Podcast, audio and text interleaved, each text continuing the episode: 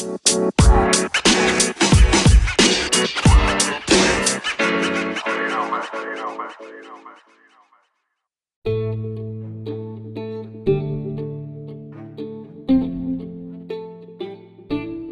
and welcome back to the PGA podcast, tracking Canadians playing pro golf at all levels all around the world. I am your host, Reese Royer. As always, thank you, Dave. We are lucky enough to be joined by another great guest this week, Jared du Toit. We chat about growing up as a junior golfer in Kimberley, his time at Arizona State, his career so far as a professional golfer, including some pretty impressive highlights like a 59 last year in an Outlaw Tour event. Really grateful to everyone that has been willing to come on the show, and hopefully, I can continue to bring people on to share their stories. It was a quieter week in golf, which actually kind of scares me a little for when all the tours are getting going. It's going to be pretty tough to track all the results, but I will do my best. The Corn Ferry Tour is getting kicked off this coming week, so that should have some decent Canadian content with guys like Taylor Pendrith and Adam Svensson being regulars out there. But there were some Canadians in action this week, so let's dig into the weekly results recap. On the PGA Tour at the AT&T Pro-Am at Pebble Beach, it was quite a different week compared to most years, as there was no celebrity component of the tournament due to COVID. Uh, they did do a special celebrity event on Wednesday that featured Bill Murray, Larry Fitzgerald, Macklemore, Kira Dixon, Alfonso Ribeiro, aka Carlton, and Kathryn Newton. And can I just say, I might just start dedicating this show to somehow making Kathryn Newton aware of it. She's got a great golf swing, great style. I am a big fan. Anyways, Nick Taylor was defending his title this week at Pebble Beach. For anyone who doesn't know, Nick is 32 years old. He's from Abbotsford, British Columbia. He played golf at the University of Washington and turned pro in 2010. He's got two wins on the PGA Tour, including last year's win at this event and back in 2015 at the Sanderson Farms Championship. He is one of the guys that is a staple out there on the tour right now, and he was one of four Canadians playing in the field this week. He ended up as the only one to make the cut. He tied for 39th at minus four with rounds of 69, 71, 72, 72. Uh, Roger Sloan missed the cut at plus one. The cut ended up being at minus one, so he missed by just a couple. Calgary guy. David Hearn from Brampton uh, ended up at plus three to miss the cut. And Mike Gligic, who I chatted with last week, was five over after two rounds, also to miss the cut. Which, of course, Daniel Berger ended up winning after draining a uh, pretty decent length eagle putt on 18. So, congrats to him, and another close miss by Jordan Spieth but he is on the up. So if you're uh, one of those people who likes to bet on golf, Jordan could be in the winner circle any day now. On the Outlaw Tour, they were playing at the Ken McDonald Classic at the Ken McDonald Golf Club in Tempe, Arizona. There were nine Canadians in the field of this three day tournament. Uh, there was some crazy low scoring at this event, um, which we actually talk about a little bit with our guest today, Jared. The winner was Carson Shackey, who ended up at minus 25 for three days. Uh, the Canadian results Jared du Toit ended up as the top Canadian, tied for the top Canadian spot at minus 16 over three days, with rounds of 67, 67, 66 on a par 72. Good for a top 20. He was tied with uh, other Canadian Riley Wheeldon from Richmond, British Columbia, 30 year old who had rounds of 68, 65, 67. So, really good play from those two. But again, this course got eaten up this week. Um, the other Canadian to play all three rounds was amateur Phelan Shaw. Phelan Shaw. Uh, he, he ended up in second place in the amateur component of the event. I think there was must have been a separate cut for amateurs because he was even par through two days, which would not have made the cut uh, of nine under par. But then he fired a 64, eight under on the last day to uh, vault his way up to finishing second highest amateur. So good play by Phelan, who's from Calgary. Will Bateman from Edmonton just missed the cut at minus eight, missed it by one. He ended up shooting a 31, uh, five under par in his final nine. but just wasn't quite enough. Trevor Yu from Vancouver missed the cut at minus four.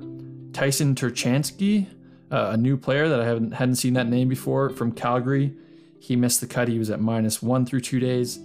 Caleb Gorbhan uh, from Smithers, BC, who uh, I understand is a player to watch, really big hitter. He also missed cut at minus one. Uh, Theo Sekulic, who I think uh, is still an amateur uh, from Rycroft, Alberta, really good player in the uh, Alberta amateur circuit. Didn't have a great week. He shot nine over over two days. And oh, I knew I was going to do this. I missed this on my first go around, but Gregory Belcito from Thornhill, Ontario, was actually another Canadian to make the cut. He finished tied for 23rd at minus 14. Had a really good start, 66, 65, but then a uh, 71 the last day is going to lose you some ground in a tournament like that. So a lot of Canadian content in that event. Good to see. Uh, onto the Swing Thought Tour, there were two events this week, uh, one in Florida and one in California. Uh, we only had Canadian content in the Florida event, though, at the ST8 event at Eagle Creek Golf Club in Orlando, Florida.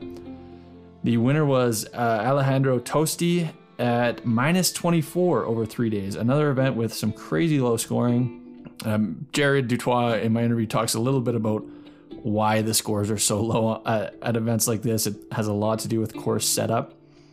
There were three Canadians in the field.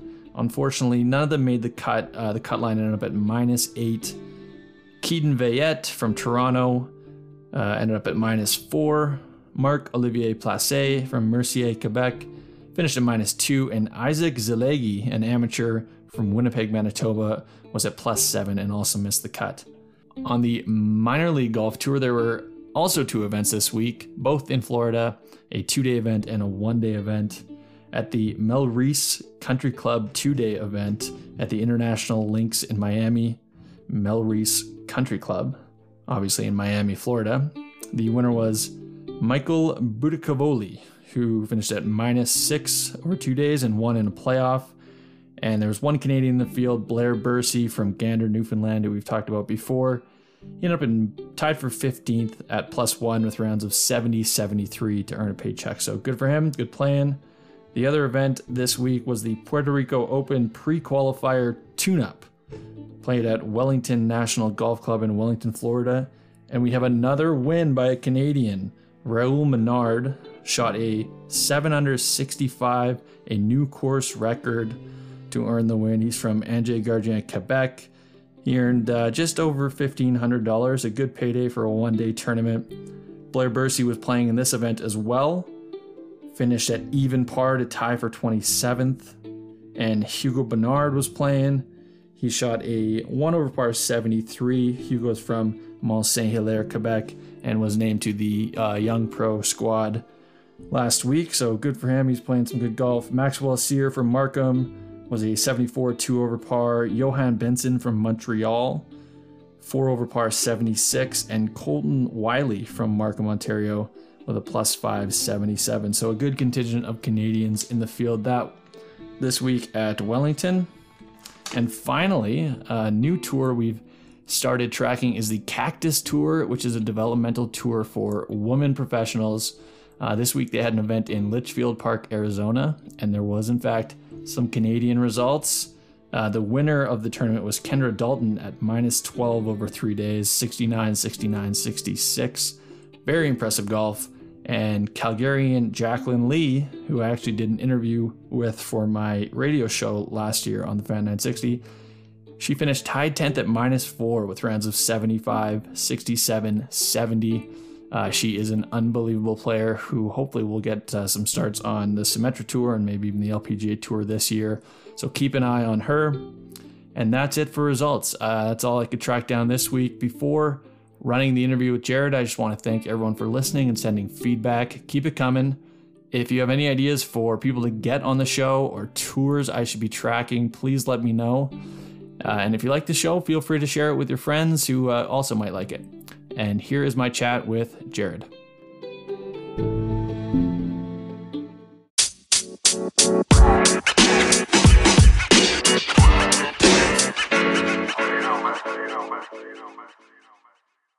joined by Jared du Toit, who doesn't need much of an introduction, I don't think, on this pod, but uh, Kimberley boy, who you'll all know uh, from playing in the final group with Brandt Snedeker at the 2016 Canadian Open. Also, recently in the news after uh, Monday qualifying for the Farmers Insurance Open at Torrey Pines, uh, and also a Arizona State player uh, who played with Jon Rahm. Uh, so, yeah, Jared, thanks for joining us. Thanks for having me on. Fired up. Yeah, so uh, we were just chatting about this. You're you're currently playing in a uh, outlaw tour in Arizona. The I think it's the Ken McDonald Classic, if I'm getting that right. And uh, we're we're recording this Thursday night. Uh, so just, round one just happened. 67, five under puts you in twentieth, five shots back. Yeah, yeah, pretty uh, pretty standard for for this event. I mean, the golf course is um, quite easy. And I was I was just saying, yeah, it's like there's there's no course management at all. You just fire at every pin, and there's there's no real trouble around the greens. There's not a lot of trouble anywhere. So it's just kind of like hit it as far as you can, hit it as close as you can, try and make a putt. And uh, yeah, fortunately, you know, I, I didn't do that enough today, but you know, we got two more days for that. So yeah, 500 to, you know, your average golfer like me sounds pretty good, but when you look at the leaderboard, you can see it's uh there's ways to ways to go, but I'm I want to get more into your story, but I mean just starting with that like is that kind of what life on on the mini tour circuit is like? Like you got to go out and just make birdies or is it always dependent on the course? Yeah, I mean you definitely get that more you know now and at this level than than usual. Um you know, the thing that's tough, you know, mini tour in Arizona, it's a lot of the time the courses that kind of offer the tour decent rates aren't exactly, you know, Jack Nicklaus designs by any means. So it's like, um, yeah, it's it's kind of you know at these tracks that are very affordable and you know usually in pretty decent shape. But yeah, you you got to take it low because it's it's very friendly to the average golfer. So um, very very friendly to uh, to a group of professionals down here. And I mean, you just played in the Farmers a, a couple weeks ago. How does playing in these mini tour events and, and having to compete with these guys who are like, I mean, the talent in these tournaments is unbelievable. And like you said, some of the courses maybe aren't what you'd expect on a PGA Tour event. How does that experience, anyways, translate into going and playing a course like Torrey, which is 7,700 yards? Yeah, I mean, it's it's totally different. And you know, this week, for example, it just kind of like basically drive it as far as you can and keep it, you know, between the uprights somewhat, somewhat. Um, and you know, you know, you're usually kind of playable from everywhere, but like, you know, where I was at Torrey Pines the week before, it's like, yeah, you know, if you're a foot in the rough, you can't get to the green. and and when you and then you get up to the green complexes and it's like, okay, yeah, I got a, you know, a huge knob, you know, that's gonna take this ball, you know, 15 feet right and you know, there's just a lot more to like a championship um, style golf course, you know, a U.S. Open style venue than you know the the Ken McDonald uh, golf course. But um, you know, good golf kind of takes care of business in um, in both ways in both courses. So um, yeah, that's all you can do. Yeah, I, I was texting Gliggs uh, during Torrey Pines trying to set up an interview with him, and I I, uh, I said I played Torrey a few years ago, I was on a family trip and my dad and I snuck out and played with rental clubs. And I was like, yeah, I fired a pretty easy 85 from the uh, the men's tees with rental clubs. So if you need any tips, it, it blew my mind being out there. Like I played the back tees that were open and every hole you look back and 40 yards back is the uh, the pro tees. And I was like, that was one of the longest courses I'd played from yeah. that tee. I can't I can't imagine how hard it is to go out there with yeah. tournament conditions. It's wild. And like for us from elevation, you know, we play, you know, a lot of courses in Calgary will be 72, 73, and people think it's long, but like Torrey Pines tipped out is 7,700 yards at sea level and like soft. So it's just like, you know, I, I kind of, I was trying to make the comparison. It'd be like a 8,300 yard course in Calgary or something similar, you know, like it's just, it, it's, it's a lot. So, um, yeah, no, it was a good test and, you know, something, uh, you know, a good learning experience for sure. Yeah. Okay. Let's go back to, uh, Jared du Toit, the junior golfer, growing up in Kimberley. First off, like Kimberley is one of my favorite places to go play golf. so many good tracks. Um, what, like, did you play all the courses growing up around there, or did you have a home spot? Yeah, definitely, definitely a ton of golf out there. Um, I kind of grew up with a membership at uh, Kimberley Golf Club.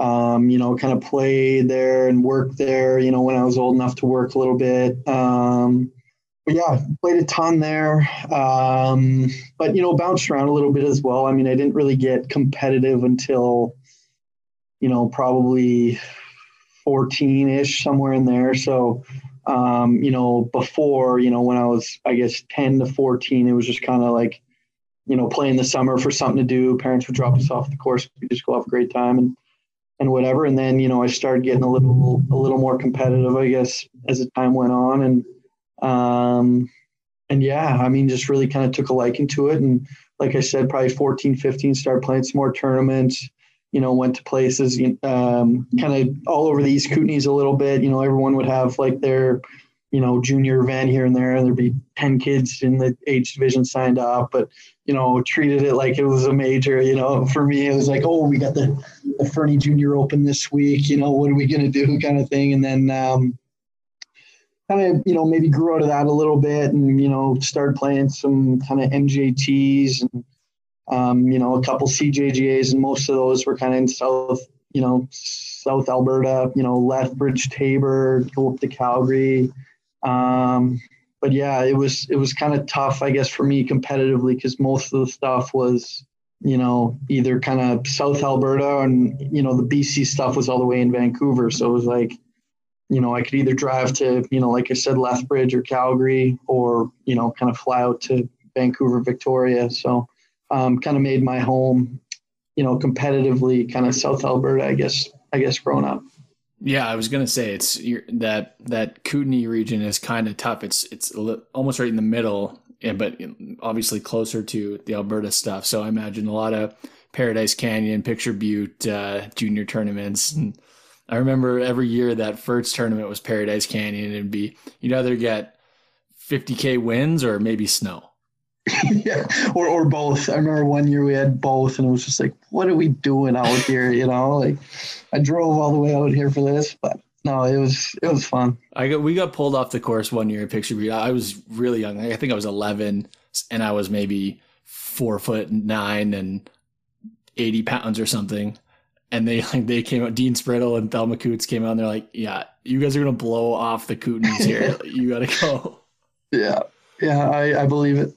Um, so then, yeah, you, you got a junior golf career, and then you end up heading out to University of Idaho for your first two years of college golf.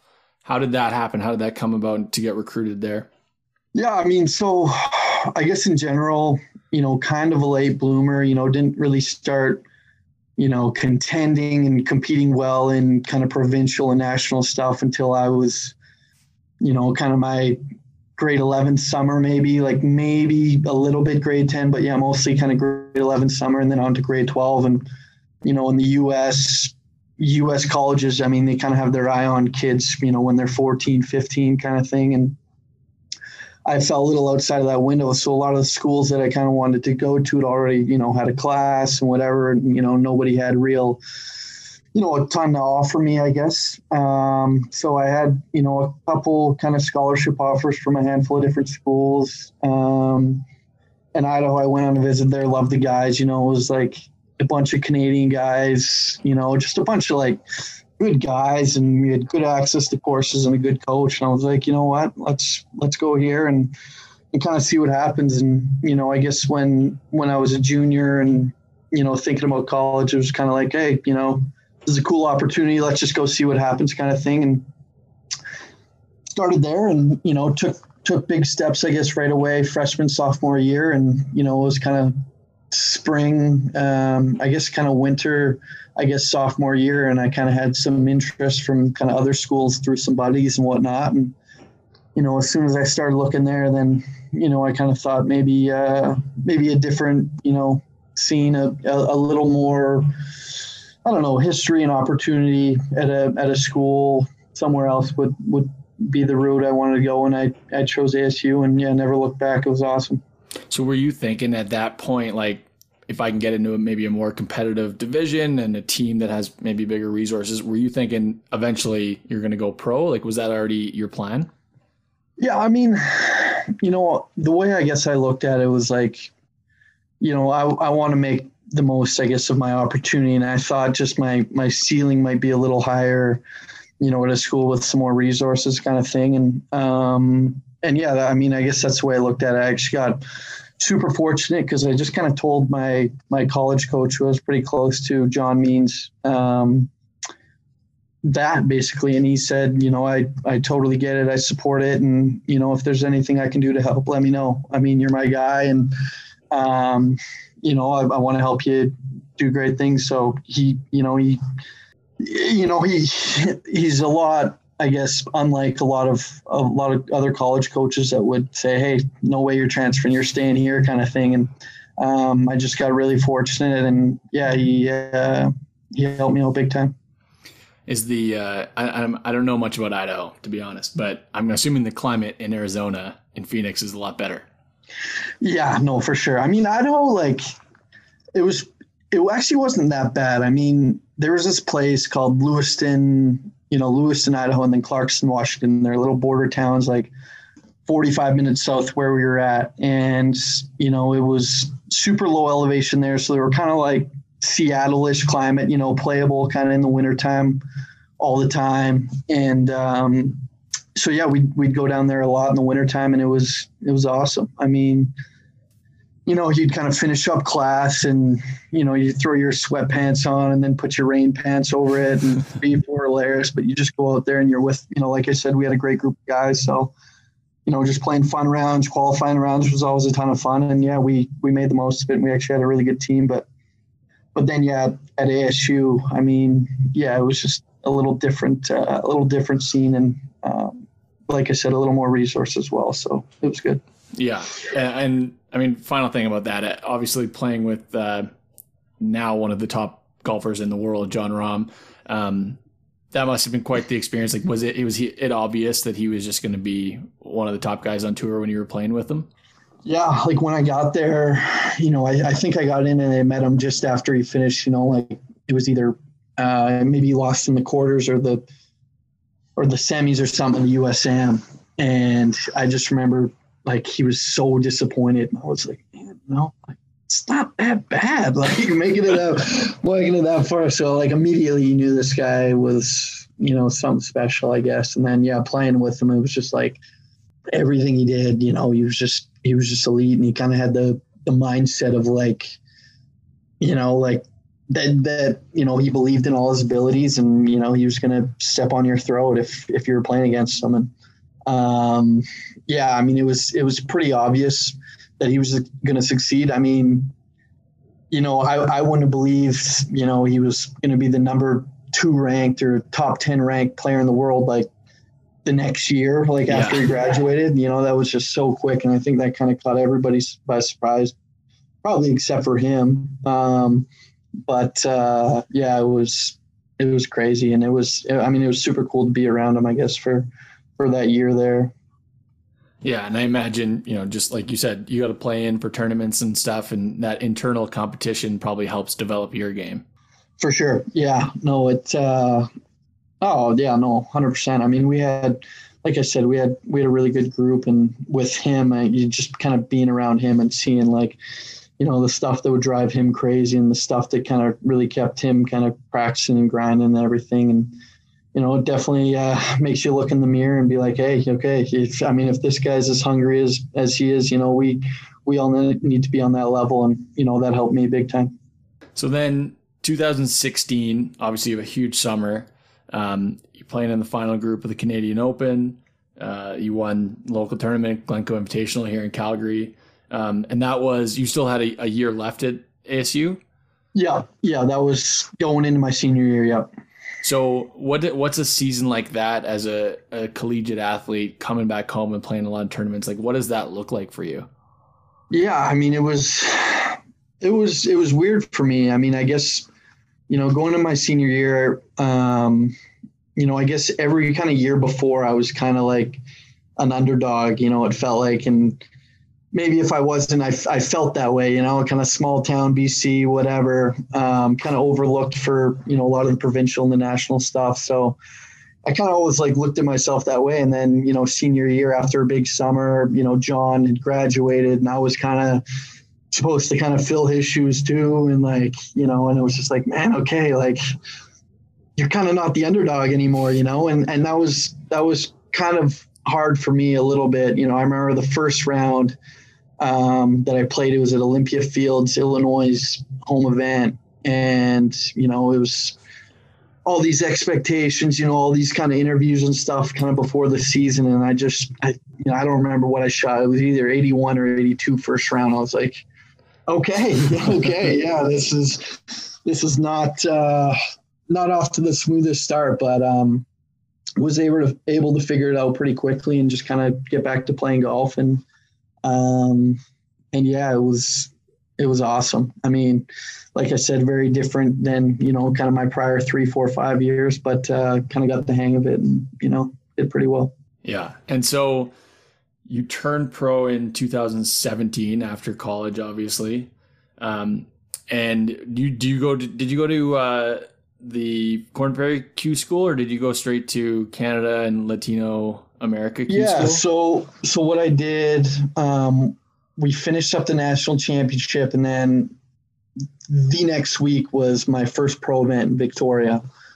Um, so I got a sponsor exemption into that one, and then Kelowna as well as Winnipeg. I think it was it was kind of three in a row, um, and I and I, I, didn't have any status, but I played well in those three starts to kind of get Canadian status for the rest of the summer. I think the rule was it was top 60 on the order merit through four events or something like that. And, you know, I was sitting 30th or I, I don't, I don't remember what I was at, but, um, so got my card, played the rest of the year in Canada, finished, you know, solid finish. I think I was like 23rd or 24th on the money list, which is kind of at the time top 20 got into second stage of Q school, and then top 10 got into final stage. So I kind of missed, you know, um, you know, any any leg up there. So basically finished Canadian tour season, flew down to Arizona. My site was um, Southern Dunes in, you know, just in the Phoenix area. And um, yeah, I mean, you know, had my first taste of first stage. Um, actually played really well, got hot. I think I opened with like a 62 or something like that and then you know just kind of like breeze through first stage and I was kind of like oh man this is easy. You know I'll just play good at second stage play good at finals and I'll be on the Corn Ferry next year. And then you know just kind of had a rough week second stage and was like okay yeah see you next year kind of thing. Um, it was it was crazy and it was kind of my first experience of uh, you know the the slap of the face of of Miss Q school but Q school I mean it blows my mind like you you have to work so hard to get through first stage, which I mean, essentially anyone can sign up for, and there's a ton of players playing in it. Um, but then you know you make it through, you play well, which you have to play really well to get through, and then you go to second stage, and it's like, oh, now I'm playing against you know former PGA Tour winners and and people who had exemptions into this. Like it just gets harder and harder each stage. Um, is it like mentally draining to try to go through that? You know, it is, yeah, and I mean it's it's a three month thing if you're you know if you're doing the whole thing if you get through each stage. So you kind of you know you have that emotional you know kind of battle the, the first stage and then you got to wait three four weeks for the second and then three four weeks for the final. And it's just like yes it's kind of a battle. And you know there's just so much you know anticipation and just like hey like i want to go. And you, you, you try and you know you have so long to prepare that you think you just need to be totally prepared for um, for your time to go. And you know that's something i guess looking back you know i've i've kind of missed a couple times now. And it's like man you know just just golf tournament. Kind of take care of your business. Don't don't overwork and you know kind of let uh, let your abilities and and your belief kind of take care of themselves. So um yeah but it, it it's a grind. I mean you, you talk to everybody. I mean i play a lot of golf with you know nick taylor and adam hadwin down here and you know, those guys didn't make it through either, you know, kind of when they were starting up. And it was like, and they, they say even to this day, I mean, it's second stage is the most stressful uh, golf tournament that they've ever played, you know, and, and finals isn't much far off, but you know, at least you're guaranteed something if you make it to finals. Um, so yeah, it's it's a battle, but you know what? It's uh, I guess if it was easy, everybody'd be doing it. So you know, that's uh, that's what keeps you motivated. Yeah, that's a very good point. Um, so when you miss at second stage, how does that affect your plan for the season? Because obviously now you got to figure out, you know, where am I going to play?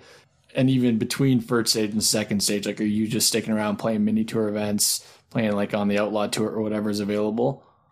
Yeah, at that time it was kind of like, okay, yeah, now I, I got to figure out what I'm doing. So I kind of looked at options and, you know, I had Canadian status from the year before, but that doesn't start up till the end of May. So I'm like, man, I, you know, I, I missed it second, I think in November of, you know, maybe 17. And it's like, okay, you know, I don't have anything planned until May of 18. Like I gotta, I gotta fill some time. So I went down to Latino America Q school in Mexico, got my card and played, you know, I think the first five or six events down there. Um, and that, you know, that would have started up you know, Q school is probably January and the tournaments probably started in March or something like that.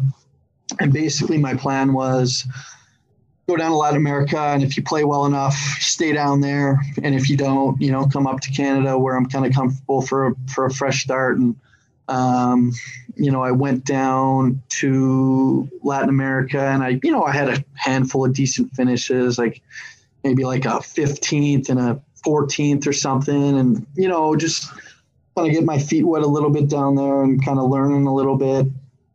Um, but you know, didn't didn't play well enough to kind of stick down there. So I said, okay, let's let's go to Canada and try and have a good year. And um, you know, ultimately didn't do that. But uh, I guess to answer your question, yeah, I mean, you gotta, you know, when you miss a Q school, you gotta you gotta find a way to kind of fill your time. And you know, when I wasn't playing those Latin events. You know, there's a lot of kind of outlaws, and at the time there was a Dream Chaser tour, and you know, you're just you're just trying to you know make a little money and you know get a little more experience playing tournament and professional golf. Yeah, and I mean the money's a good point, and that's something that's come up pretty often on the show, and I I think it's some like a really interesting aspect of trying to get to the point where you're on the PGA Tour and you're I mean money's not necessarily an issue. You make a couple cuts, you're going to have a pretty comfortable life, but the the money required to to chase that dream is is pretty significant. I mean, you don't need to give me the, the your financial plan, but what like what kind of support do you get, and and how do you go about getting that to make sure you know you can play in these tournaments and travel around to get in the right events? For sure, yeah.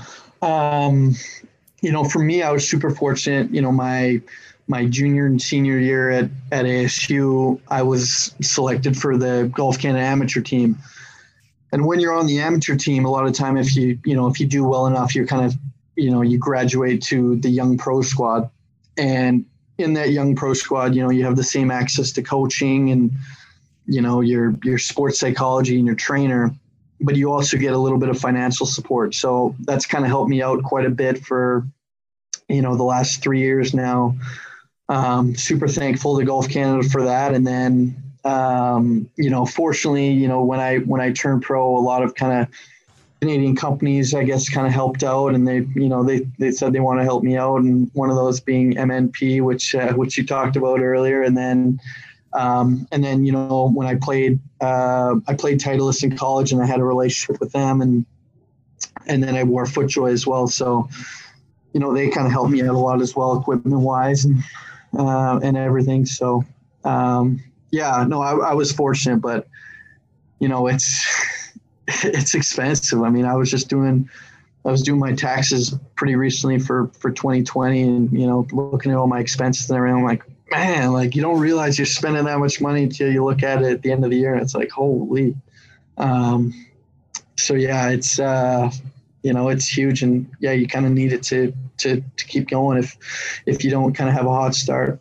Yeah so how do you balance and i'm curious just from you know players perspective like winning or getting a payday at a tournament. I don't know if you, if you win or you have a high finish and get a decent check like does that is that really rewarding because you're like okay i can i can pay down some of these expenses or is it like throughout the week you're thinking about that and, and worrying about like i need to finish high so i can i can get that check yeah, I mean, I guess it depends. Like, you know, I'm a, I grew up pretty cheap. Like, I'm kind of a cheap guy, And uh, you know, so I remember my first time playing one of these mini tour events. It's like you know, it's anywhere from 750 to a thousand bucks US, like for the entry fee. And you're like, man, that's steep. And then you play, and if you kind of get off to like a slow start, you're like, geez, I'm like, you know, I got to work to make the cut here. And you're like, man, I, I could lose, I could lose a thousand bucks and, you know, a couple bad holes, you know, it's just, and, and I think that was, you know, that was a bit of a learning curve for me. Um, you know, because you, you really can't think of it that way. And, mm-hmm. you know, I've gotten a lot better kind of recently at doing that. And, you know, I, I, I think I've become a little less cheap that way, um, which I think has helped my golf game. But uh, yeah, no, it's definitely part of the learning curve for sure. Because, you know, you can, I mean, you, you know, I, I shouldn't say you should miss cuts, but you know, you can miss you can miss cuts if you know it's golf. I mean, kind of anything can happen. So you can't really be be scared playing golf and you know kind of scared about you know what could happen kind of thing if you want to be successful so um, like i said uh, it's it's a learning curve and it um, you know i definitely uh, i definitely i definitely had to learn pretty quick yeah i know your your girlfriend's in the room with you there so i'm sure she loves hearing how, that you're cheap yeah she, she had a chuckle when i when i said i was cheap but uh, no hey, it, it's all good I, I'll, I'll, say that I'm I'm I'm cheap in some areas, and uh, you know if if it comes down to picking up fried chicken or something like that for for the team, which we had tonight, then I, I can do that. But uh, you know, playing plenty mini tour events and all that, I'm uh, I'm frugal. How about frugal? That's a better yeah, word. Yeah, that makes sense. Yeah no, it's good. And I mean, just you, hearing you talk about it, like how you you can uh, you can kind of accept the bad results. Like it's almost like it's every event's an investment in your future, right? You're everything's an experience, yeah. and you're just going to get better the more you play. So I think that's a good good attitude. Um, yeah. A couple highlights I want to talk about from your career so far. Um, last year, almost uh, about 11 months ago now, you fired a 59 in the final round of an outlaw tour event. You shot 64, 68, 59, which was good enough for tied for first.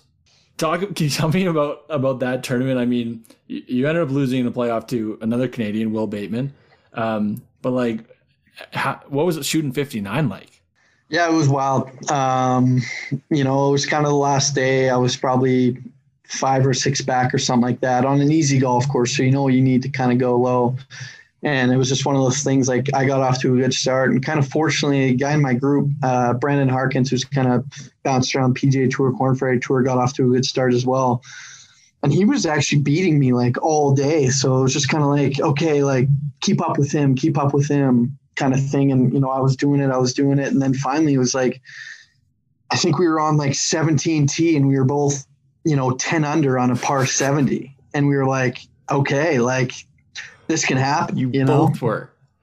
We were both 10 under, yeah. And so it was like, okay, like, and then it kind of turned to like beating him. And, you know, it was kind of like, okay, he's super deep. So if I beat him, then like I'll have a good chance of winning. And it was just kind of crazy. And, you know, fortunately birdied the last hole for, for the 59 and, uh, yeah, just kind of waited around because there was, you know, five, six groups behind me. I was kind of out of it. Um, so yeah, did that. And then, uh, yeah, and then and then ended up losing in a playoff, um, which kind of sucked and dampened yeah. it a little bit. But uh, no, it was. I mean, it was just pretty cool getting in there, and you know, shooting fifty nine is is pretty cool as well. So, like, when you're doing it, is it just your putter's hot, like, or does everything feel on compared yeah, to like I mean, a sixty five? Yeah, you know, it's it's probably a lot the putter. I mean, you know, if you see if you see, at least for me, if I see kind of one or two kind of long ones going, then I just kind of start thinking I can make everything a little bit. And it's just like, you know, so uh, a couple of those putts, I guess, coming down the stretch, it was just like, okay, I just, like, I just felt like I just needed to hit it and I'm, you know, it's to have a chance. You know, it was like barely, um, you know, I guess not technical at all, but uh, yeah, once you get in those rhythms, you kind of see it with everybody. Like, you know, it can it can happen. Yeah, that's awesome. Um, and then the other thing we we talked about how you, you Monday qualified for the uh, the farmers a couple weeks ago, but I, I, mean I was following along on Twitter with the the Monday Q account. That guy's a beauty, Ryan. Um, and that sounded like one of the craziest Monday qualifiers ever because the weather on the Monday was insane. Like the tournament got delayed. It was a Tuesday finish. You had what two holes left, and then had to come yeah, back on Tuesday. Yeah. So yeah, I had I had four holes left. Um, I guess I'll just give you the the the short version of. It. But yeah, so there was start of the round, and you know it's kind of off and on hailing throughout the day. I think we had five different you know little bits of hail, and nobody really knows what to do when you're golfing in hail. Like, do you wait? Like, what do you do? And uh, we do that. We got a lot of wind, and then you know in California, um, you know it was like probably 40 degrees Fahrenheit. What's that like? Five degrees Celsius, and it just it's blowing and it's you know guys are thinking it's snowing. I'm like no no that's not snow that's hail you know like they just had no idea. But uh yeah go out and play and you know uh, it was one of those things like if you're if you're over par a lot of guys were like man i don't even want to be here. So both both the guys i was playing with quit after nine and then they paired me up with the group in front of me who had who had lost the guy as well. So i played three four holes with them and then we ran out of daylight and they kind of told me as we were you know signing up scorecards and everything that they weren't going to come back. So i'm like okay so i'm going to play four holes by myself in the morning kind of thing. And you know i thought they might pair me up with somebody else but they never did. And i just had this you know walk and score kind of with me. And yeah and ended up birdieing my last two holes and to get into the playoff. And then uh, fortunately birdie birdied that same 18th hole in the playoff to to get on the tour and um, yeah it was super cool. I mean i was i was pretty stoked about it because i don't know. I mean it's it's pretty easy to look at those monday q fields a lot of the time and be like man that guy's pretty good. Okay that guy's yeah, yeah. you know like you know it's it's easy to get intimidated and that you know that was a big kind of hurdle for me i guess to uh, get over that and you know kind of i guess realize and you know kind of have the belief of like why not me you know? And uh, so that was that was a lot of fun and yeah, super cool experience. Yeah, I mean, you've been in the final group uh, on a Sunday at a PGA Tour event, so why not you? yeah. No, that's awesome. I mean that that was fun to fun to follow along on social, and I'm I'm actually really excited. It sounds like there's going to be more and more coverage of, of Monday qualifiers, um, which I think is like one of the most unique aspects of professional golf. The chance to just play in to the biggest fields on on tour. Does does getting into one because I know there's a pre-qualifier from from Monday qualifiers. Does getting in or through a Monday let you pass those and just go directly into the Monday queues? Unfortunately, not. No, they uh, they make me pay that extra money for the pre-queue still, um, which is just tough, kind of logistically as well. Because yeah. you know, instead of going out like, you know, going out to let's say Florida for for the Monday, it's like okay, well, I gotta I got to go here for the Thursday qualifier. And if I play well enough in that, you know, I got to stay three, four days in the hotel to play in the Monday. And it's just, it's just kind of a lot. So um, I basically planned on doing the, you know, the two West Coast ones you could do, the Phoenix Open and Torrey Pines. Getting into Torrey Pines um, exempt me from the pre-qualifier for the Phoenix Open. Uh, but, but yeah, then if you miss there, then it's okay. Yeah, back to pre's, you know, kind of thing, which you know, it is what it is. Um, end of the day, play better, and you know, is, is kind of the moral of the story. But uh, and but you were yeah, close so, at at Torrey. You, I mean, you had a really solid first day, and then missed, yeah. missed the cut by one or two. I mean, yeah, right there. Yeah, no, it was, it was close. I mean, that that golf course, you you can't really fake it, and unfortunately, I was I was trying to fake it on the uh, on the Friday, and it uh, it ate me up. So uh, live and learn. So, what is the the plan for the 2021 season? Um, obviously, with with COVID, a lot of stuff is up in the air. But what's your your current uh, vision for what your season's going to look like? So yeah, I mean, play play a handful, you know, local mini tour events in the area until middle of March. There's an event in Mazatlan, um, which is a course that I've played, you know, three four different times now. Really like it. Um, so that's then, and then there's potentially a couple more in April.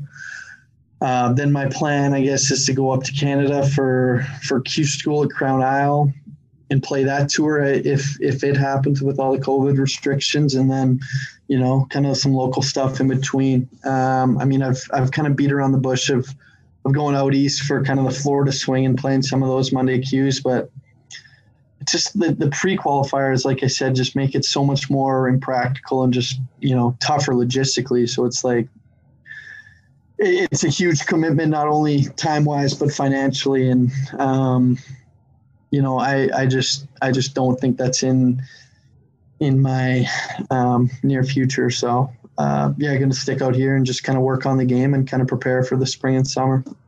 Going to work on, uh, and an RBC connection, try to get into the Heritage as a sponsors exemption. Yeah, I know that'd be that'd be unreal. But get, uh, get your buddies uh, who are sponsored by them to uh, to help you out. Yeah, I know, I know. If only it worked that way. But uh, hey, maybe maybe I'm the, maybe it could be the first. So who knows? Yeah.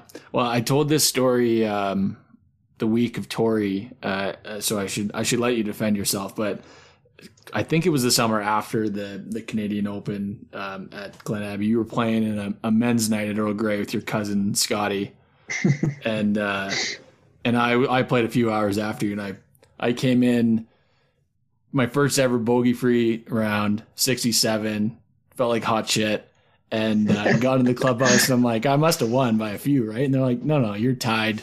Dutois played this morning. I was like, God damn it. Yeah, yeah. No, I remember that day. That was pretty fun. EG, what a place. Have you played the new layout? I have, yeah. It's it's solid. I mean, you know, I, I think once the kind of grass catches up and gets a little more kind of dialed in, it's it's an awesome reno. Um, yeah. I think it made the course better. I mean, from a from a pure golf standpoint, better. I mean, some of the scenery maybe not so much, but yeah, it's it's pure. I love it. Yeah, I love that track. Yeah, we had the Alberta Mid Am last year, and uh, I, everyone loved the new layout. It was too bad though, they because they it's a longer course now, and then since it was the Mid Am and it, Alberta Golf still kind of caters that tournament to like the forty year olds. Uh, yeah. They played us up, so it was only playing like sixty eight hundred instead of seventy one. But um, yeah, I love it. Anyways, well, hopefully if you're if you're in town, let's get around in because I'd love to For play sure. with you. Um, Scotty beat me in our club match play this year. Although I sh- actually, he didn't beat me. We were tied. He made a he birdied 18 to tie it up. We went into extra holes. We played four extra holes, and I was like, I have to go to work. I played it in the morning, kind of cut off work, and uh, yeah, I missed a I don't know 10 foot footer for birdie on four, and I'm like, dude, I gotta go. You can you can yeah. win. So. You can take it. Yeah. yeah, that's that's a tough way to go out. But it's uh, tough. Hey, yeah, yeah, that's golf. Yeah, when you're when you're a job. Um, are you, do you plan on on spending much time uh, kind of at home this summer playing some of the Kimberley tracks? Yeah, I mean, I hope so. Um, like I said, it it really depends on you know what kind of happens with COVID restrictions because last summer, you know, Canadian Tour didn't go, and there there wasn't really a ton to do. So I kind of chased some Korn Ferry Mondays, and then played, you know, a bit on the Dakotas Tour, and you know, a bit of the State Open circuit. So you know, if Canadian Tour doesn't go again, then I'm probably going to have to do that again. Yeah. Um, it just, yeah, it's it's tough, and you know, it's the way it is. And obviously, I'd love to get home, but you know, at, at this stage in my career, it's kind of like you know, it's it's your job, so you know, as much as I'd love to go home, I, I can't if, if there's no, I guess, work for me. So, um, yeah, who, who, knows? Fingers crossed. But uh, yeah, I guess I guess it's tough to kind of plan for anything with with all this going on. Yeah, yeah. I have usually do a guys trip out there. We play bootleg and shadow and uh, and what's the new Gary Player Wildstone? one? Wildstone. Wildstone. I love that track. Oh, so good. Yeah.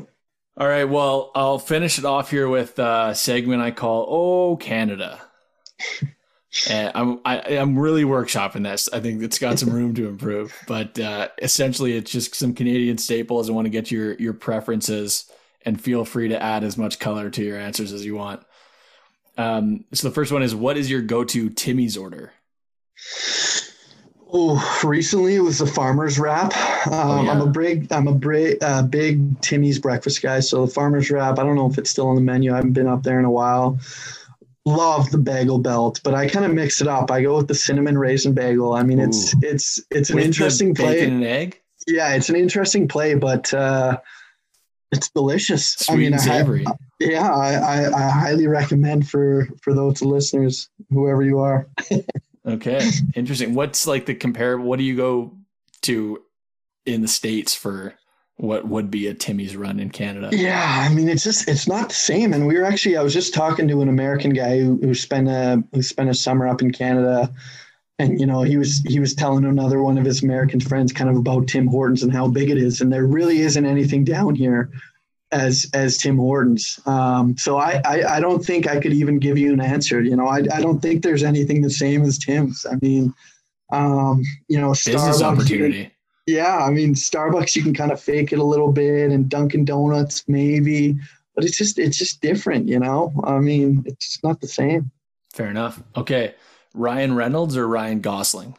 Got to be Gosling. Oh yeah. yeah. he's a man. I've seen that clip of him when he was like ten years old, like dancing. Have you seen that? Yeah, from like the Mickey Mouse Club or something. Yeah, I don't know what it is, but it is must watch. He's just this little like ten year old. My girlfriend's laughing right now because he's just out there dancing, and you know he's got like I think he's the only guy, and there's like fifteen like little girls as well, and they they have the whole kind of big choreo, you know, I don't know how to say that word, but they they do the whole dance and it's kind of based on like his role and it's it's a really sweet clip. I would I would highly recommend. Ever since I saw that, it was it's a no-brainer Gosling over Reynolds. All right, good stuff.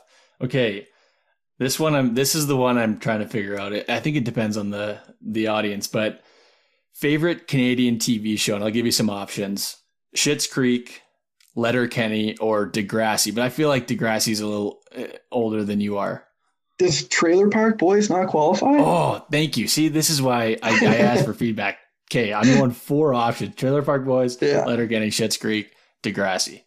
Gotta be, gotta be Trailer Park Boys. Um, I haven't seen, I haven't seen enough of Letterkenny to to know, but you know, of what I have seen, it's it's pretty good as well. Yeah. Um, yeah, I would. Letterkenny took it took me a while to get into it. And I had a couple buddies that were like, "You got to watch it, give it a shot." Yeah because I think on the surface it looks like it's going to be annoying, but it's actually it's really funny. Yeah, no, it's uh, no, it's it's all some of the clips like you, that you see on, you know, Instagram or Twitter or whatever are are classic. So yeah, yeah. it's kind of like the the modern. I'd say it's the modern day Trailer Park Boys. It's kind of taken over that niche yeah. following a little bit, and um, yeah. Oh, but man, uh, I, I totally forgot about Trailer Park Boys. That yeah. show is so good. Okay, Roots or Lululemon? Lulu, Lulu for sure. Um, just I was never a huge Roots guy. You know, nothing nothing wrong with him, but Lulu's just Lulu's dynamite. I mean, yeah. Like I said, I'm I'm a pretty cheap guy, um, so so Lulu's you know a little tough on the wallet sometimes. But if you make the investment, you will not, you know, look back. It's uh, I mean, I have this this one pair of pants, and I probably wear them eight days a week, honestly. Um, so, so uh, yeah, got to be Lulu. Do you, I don't know if you have an apparel uh, sponsor, but maybe reach out to them see if they want to start sponsoring golfers. Yeah, I'll uh, I'll look into that. All right, ketchup chips or all dressed chips? That's a tough one. Probably ketchup. I mean, ketchup was my first uh, yeah, it was my it was my first love. I got into all dressed a little later, um, so gotta gotta go with the OG the OG ketchup chips. Of course. Yeah. All right, snowboarder or skier? Obviously, you grew up with a hill in your town, so I'm sure it was a big part of your life growing up. Yeah, uh, I grew up skiing. I tried snowboarding for one winter and kind of liked it for a little bit, and then uh, you know gave my head a shake and got back to skiing. So nice. Skiing. Are you yeah. are you pretty good? Yeah, you know, I'm decent. I mean, we had, you know, a hill membership, uh, you know, a family membership, I guess, for, you know, probably somewhere, you know, five to seven years or something like that at just the Kimberley Hill here. And, you know, a lot of time after school or on the weekends, if we didn't have hockey, we'd go up open skiing. Yeah, I love, I love skiing. I haven't done it in a while, but uh, yeah, loved it. All right. I, I know the answer to this one and I'm excited to share it, but what team do you cheer for? Calgary Flames, baby. I mean, I've uh, I've had my heart ripped out by them for the past, you know, basically since 04, so whatever that is, 16 years.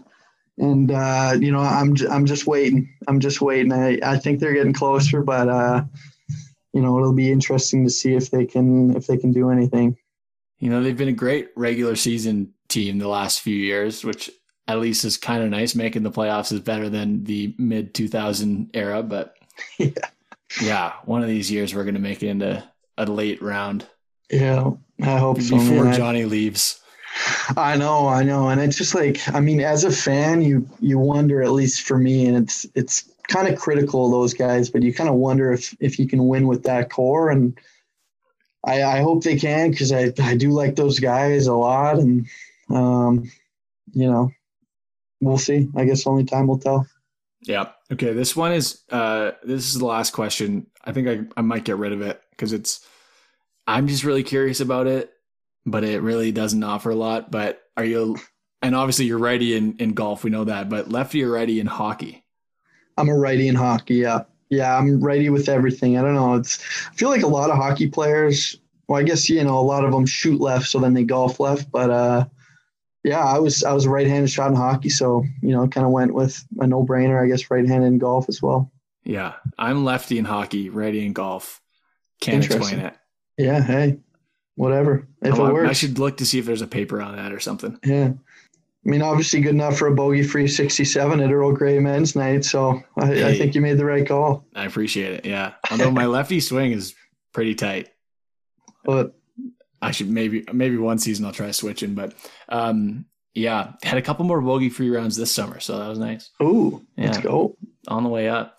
All right, that is it for Oh Canada, and that's it for uh, for our talk. I really appreciate you uh, doing the show with me. It's uh, it's great to talk to you, and I hope you have a, a good, successful season, and there's tours to play on for you. Thanks, Tracy. Yeah, I'm uh, I'm hoping so as well. No, it's good talking to you as well. Got to uh, got to give the Canadian boys a little love, you know. I mean, uh, we love what you're doing, and uh, yeah, I mean, hopefully, hopefully it gets a little easier to follow. Yeah, hopefully. Uh, I know the I mentioned them a couple times already, but the Monday Q guys are are starting to put out more info on mini tour results. So hopefully, I can just steal some of their info and share all the uh, the Canadian results. We'll be talking about how you finished this week. Uh, hopefully, a couple more good rounds and catch up to those ten unders. Sweet. Yeah, I can. I'll do my best. That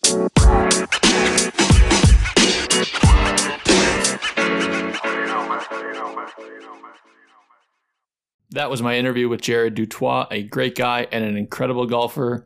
Now, my mom mentioned she thought I should have some sort of sign off for the show or at least an indication that it's over. So here it is. That's it for this week's. Make sure to follow us on Twitter and Instagram and subscribe to the show wherever you listen to your podcasts and enjoy whatever golf you're able to take in this week. Thank you, and we'll see you next Sunday night.